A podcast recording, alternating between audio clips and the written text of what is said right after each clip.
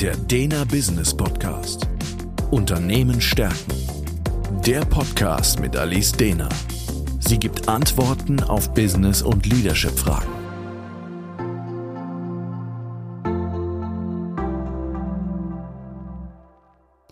Herzlich willkommen zum Dena Business Podcast. Mein Name ist Alice Dena und Thema heute ist noch einmal Familiennachfolge und welche Probleme können dabei auftreten. Heute wieder im Interview mit Ulrich Dehner. Der Status quo. In der letzten Podcast-Folge habe ich mich mit meinem Vater und Gründer der Dehner Academy, Ulrich Dehner, darüber unterhalten, wie in Familienunternehmen eine gute Nachfolge funktionieren kann und was wichtig ist, dabei zu beachten. In dieser Folge ist Ulrich noch einmal zu Gast und wir werden darüber sprechen, welche Probleme und Konflikte dabei auftreten können und natürlich auch, wie man damit umgehen kann.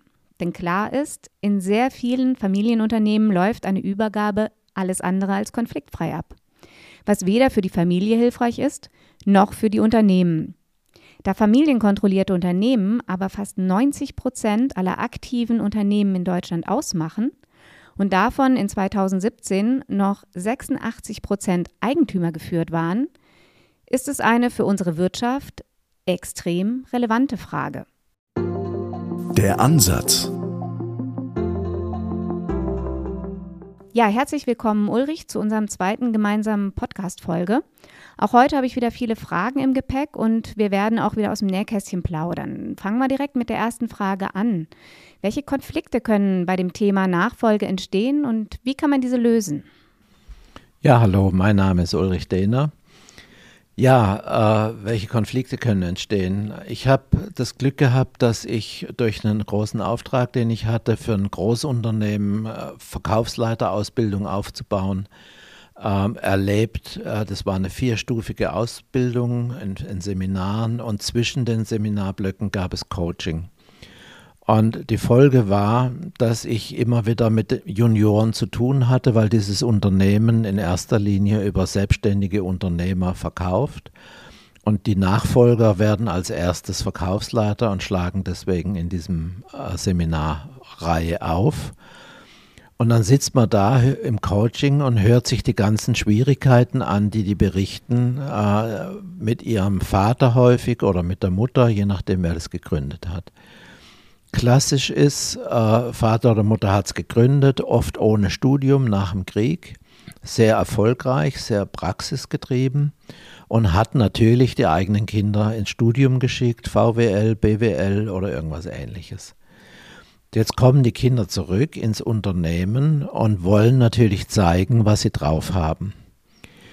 Und äh, die haben natürlich auch modernes Management gelernt, äh, gucken sich das Unternehmen an und stellen fest, also manche Dinge sind schon echt veraltet. Das macht man heute eigentlich nicht mehr so.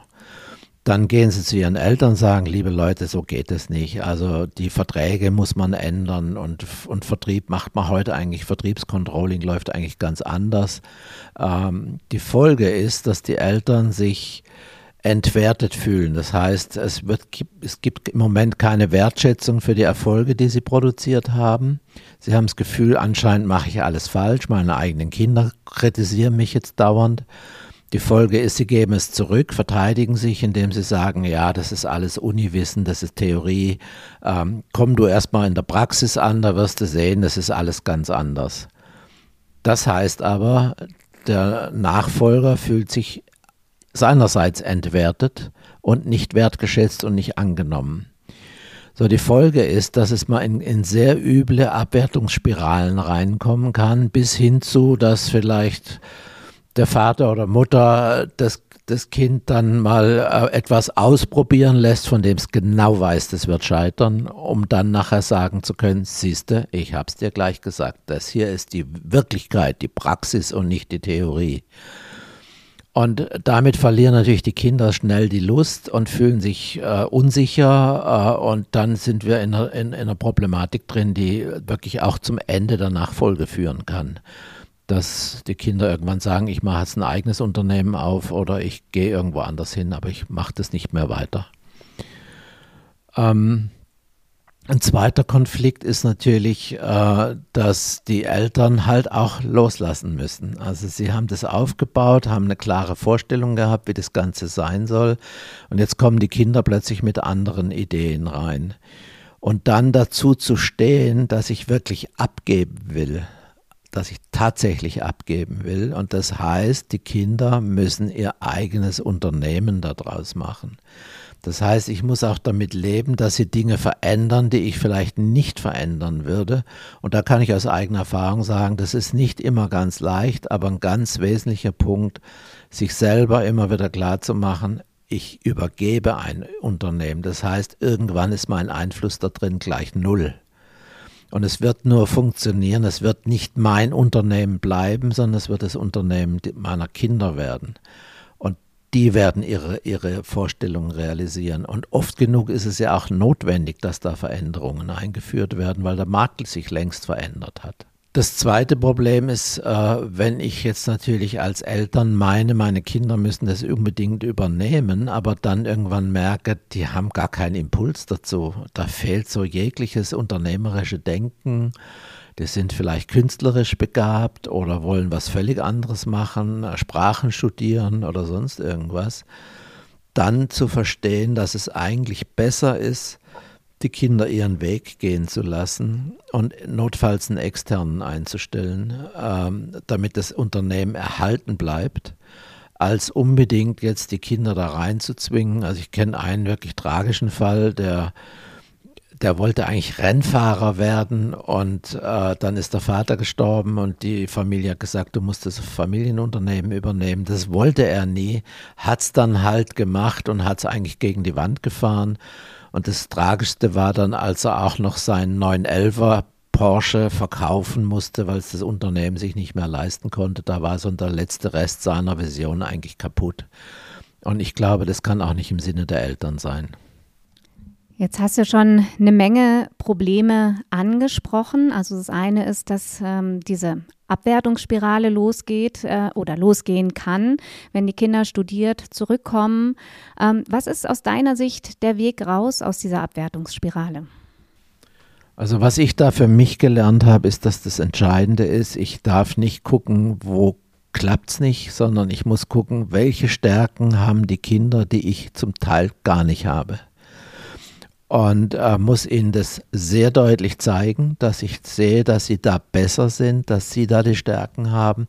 Bei mir ist es zum Beispiel das Visuelle. Ich bin äh, sehr auditiv, ich, ich kann sehr genau hinhören, zuhören, aber visuell ist jetzt nicht so meine Welt. Und dann ging es darum, das Logo für die DNA Academy zu gestalten. Dann habe ich gesagt, Leute, ich bin bestimmt nicht der, des, der die letzte Entscheidung führt. Das hat keinen Sinn, dass der, der am wenigsten visuell ist, eine, eine visuelle Entscheidung trifft. Die trefft ihr. Und dann wurden mir halt verschiedene Logos vorgelegt. Ich sage, also ich könnte mir dieses hier vorstellen. Dann hieß es, oh nee, geht gar nicht. Äh, und dann frage ich ja, warum? Und dann wurde es mir erklärt und habe es auch eingesehen. Und ich habe mir lediglich ein, ein Vetorecht vorbehalten, dass ich sage, also wenn ich mich gar nicht identifizieren kann mit dem Logo, dann will ich das auch nicht. Und wir haben sehr unterschiedliche äh, Stärken im Unternehmen und, und, nutzen die im Moment wirklich optimal aus. Und das führt zu sehr viel Entlastung. Und jeder hat seinen Bereich, wo er einfach gut ist. Ja, also das ist auch das, was ich bei uns total erlebe. Also wir sind ja zu dritt im Unternehmen, also Ulrich als Gründer und mein Bruder Jasper und ich. Und äh, natürlich gab es da auch viele Konflikte, aber ich glaube, der Weg für uns raus war wirklich dieses Anerkennen der unterschiedlichen Stärken und ähm, viel Respekt auch für diese unterschiedlichen Stärken. Ein anderes Problem, was du benannt hattest, war ja die Sache, dass Eltern loslassen lernen müssen. Was ist da für dich ein guter Weg oder was ist entscheidend, damit das funktionieren kann? Ja, das ist immer äh, ein, ein, Weg, der immer wieder mal auch schwierig ist natürlich, weil äh, klar, irgendwie ist das mein Baby, das Ganze. Ähm, ich habe einfach die Erfahrung für mich gemacht, dass schon mal hilfreich war, dass ich am Anfang in Bereichen, die ich jetzt nicht als kriegsentscheidend einstufe, äh, die Kinder entscheiden lasse, auch wenn ihre Entscheidung völlig anders ist als meine und habe dabei eine interessante Erfahrung gemacht, nämlich oft genug sind ihre Entscheidungen besser als meine. Ich hätte es nur normalerweise nicht gemerkt. wenn das passiert, ist natürlich optimal, weil dann entsteht natürlich sehr viel Vertrauen auch in die, in die richtige Urteilskraft der Kinder. Ähm, und man merkt, mein Weg ist halt auch nur ein möglicher Weg. Und ich, das Ziel ist wirklich zu erreichen, dass die Kinder das Unternehmen übernehmen und wirklich sich damit auch identifizieren können. Und das können sie nur, wenn sie es wirklich zu ihrem Unternehmen machen. Und das mache ich mir immer und immer wieder klar. Und natürlich gibt es immer wieder Dinge, wo ich denke, oh Gott, muss man das jetzt ändern? Äh, aber dann denke, ja, okay, man muss. Es ist Teil dieses Prozesses.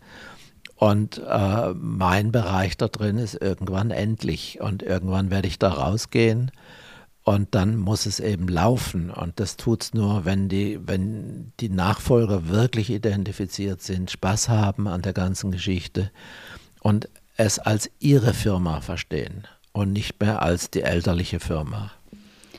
Ja, danke für den Input dazu. Ähm, was ich glaube, was auch unser großer Vorteil ist, ist, dass es dafür natürlich auch eine Menge Persönlichkeitsentwicklung in der Vergangenheit bedarf.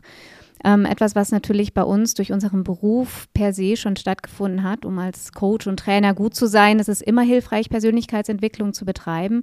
Das heißt, ähm, da bringst du natürlich was mit, was viele Unternehmer per se noch nicht mitbringen, aber extrem hilfreich sein kann, sich wirklich mit sich selbst und dieser Selbstdefinition auseinanderzusetzen.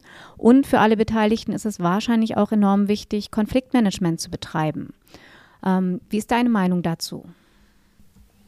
Also Konfliktmanagement ist sicherlich ein ganz, ganz wesentlicher Teil, äh, dass man lernt, dass es best, dass zum Beispiel Fragestrategien einfach besser sind als Argumentationsstrategien, weil dann erst verstehe ich den anderen wirklich und der andere kriegt auch ganz stark den Eindruck, ich bemühe mich wirklich, seine Position zu verstehen. Ähm, Ansonsten ist es halt auch wichtig, glaube ich, dass man sich klar ist, ich bin mehr als nur Unternehmer. Weil wenn ich mich total mit diesem Unternehmer identifiziere, äh, dann bleibt nachher nichts mehr. Und dann möchte man nicht aufgeben. Und ähm, wenn ich aber auch noch andere Dinge habe, die mich interessieren und auch mich breiter selber wahrnehmen kann, äh, dann gebe ich halt einen Bereich auf, so wie ich halt auch manche Hobbys inzwischen aufgegeben habe, wo ich sage, das ist jetzt nicht mehr das, was mich interessiert. Das habe ich gelebt, das war toll, aber jetzt ist was anderes dran. Und ich glaube, das muss man sich immer wieder klar machen.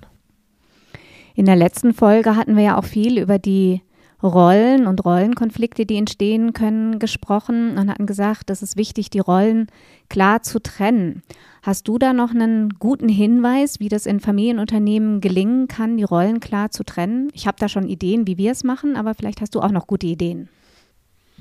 Ja, eine Möglichkeit ist natürlich immer, dass man ähm, sich immer wieder sehr klar macht und auch Anker hat dafür, in welchen Rollen spreche ich eigentlich. Ich, manche sagen, welchen Hut habe ich auf. Und wir haben ein, ein Familienunternehmen äh, begleitet, wo drei Brüder und einer hat halt gesteuert und die anderen waren Bereichsleiter. Und da Meetings sind da immer wieder in Schreierei geendet, bis ich mal irgendwann gesagt habe, weil, also das Problem war, dass sie eben immer die Rollen gewechselt haben. Ne? Mal haben die als Brüder miteinander geredet, dann als Bereichsleiter mit dem Geschäftsführer und dann aber auch wieder äh, als Inhaber miteinander geredet. Ich habe gesagt, ganz einfache Regel, äh, wenn der Geschäftsführer mit seinen Bereichsleitern spricht, dann macht es bitte im Büro vom, Bereich, vom Geschäftsführer. Dann ist es klar, in welchen Rollen ihr seid. Wenn ihr als Inhaber was zu bequatschen habt, dann geht bitte in einen Besprechungsraum, da seid ihr alle gleichwertig. Und wenn ihr als Brüder was zu klären habt, dann klärt es bitte bei einem von euch zu Hause, aber nicht in der Firma. Ja, vielen Dank, Ulrich, für die vielen Lösungsideen, die ich gleich nochmal zusammenfassen werde. Die Lösung. Vielen Dank, Ulrich, für das Gespräch. Ähm, es sind so viele Ideen zusammengekommen, wie man mit den verschiedenen Konfliktpotenzialen umgehen kann, die ich nochmal eben zusammenfassen will. Das eine ist, dass es passieren kann, dass man in so eine Abwertungsspirale rutscht, äh, dass Eltern und Kinder eben dadurch, dass die Kinder was Neues reinbringen wollen ins Unternehmen, die Eltern damit abwerten und keine positive, ähm, kein positives Feedback mehr damit aussenden und umgekehrt. Hier ist es total wichtig, die Stärken gegenseitig anzuerkennen und da auch viel Respekt für zu zollen für die unterschiedlichen Stärken. Das nächste Thema ist es, dass es wahnsinnig wichtig ist, dass die Eltern loslassen können. Das heißt, dass die Kinder wirklich anfangen dürfen, ihr eigenes Unternehmen zu gestalten unter dem Motto, mein Weg, also der Weg als Elternteil, ist eben auch nur ein möglicher Weg und es ist wichtig, dass die Kinder eben ihren eigenen finden.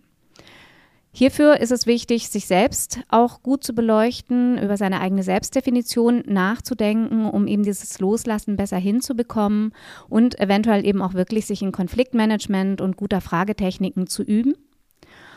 Und zuletzt haben wir dann noch über die Rollentrennung gesprochen, dass es hilfreich ist, wirklich Räume zu definieren, um diese Rollentrennung noch besser klar zu kriegen, sodass wir hier wirklich Konflikte vermeiden, indem man immer weiß, wer spricht eigentlich in welcher Rolle, mit wem. Vielen Dank, Ulrich, für das Gespräch und bis zur nächsten Folge. Der Dena Business Podcast. Unternehmen stärken ist der Führungskräfteimpuls und Management-Input mit Gedanken für die Zukunft. Für weitere Informationen und Fragen finden Sie uns im Internet unter www.dena.academy.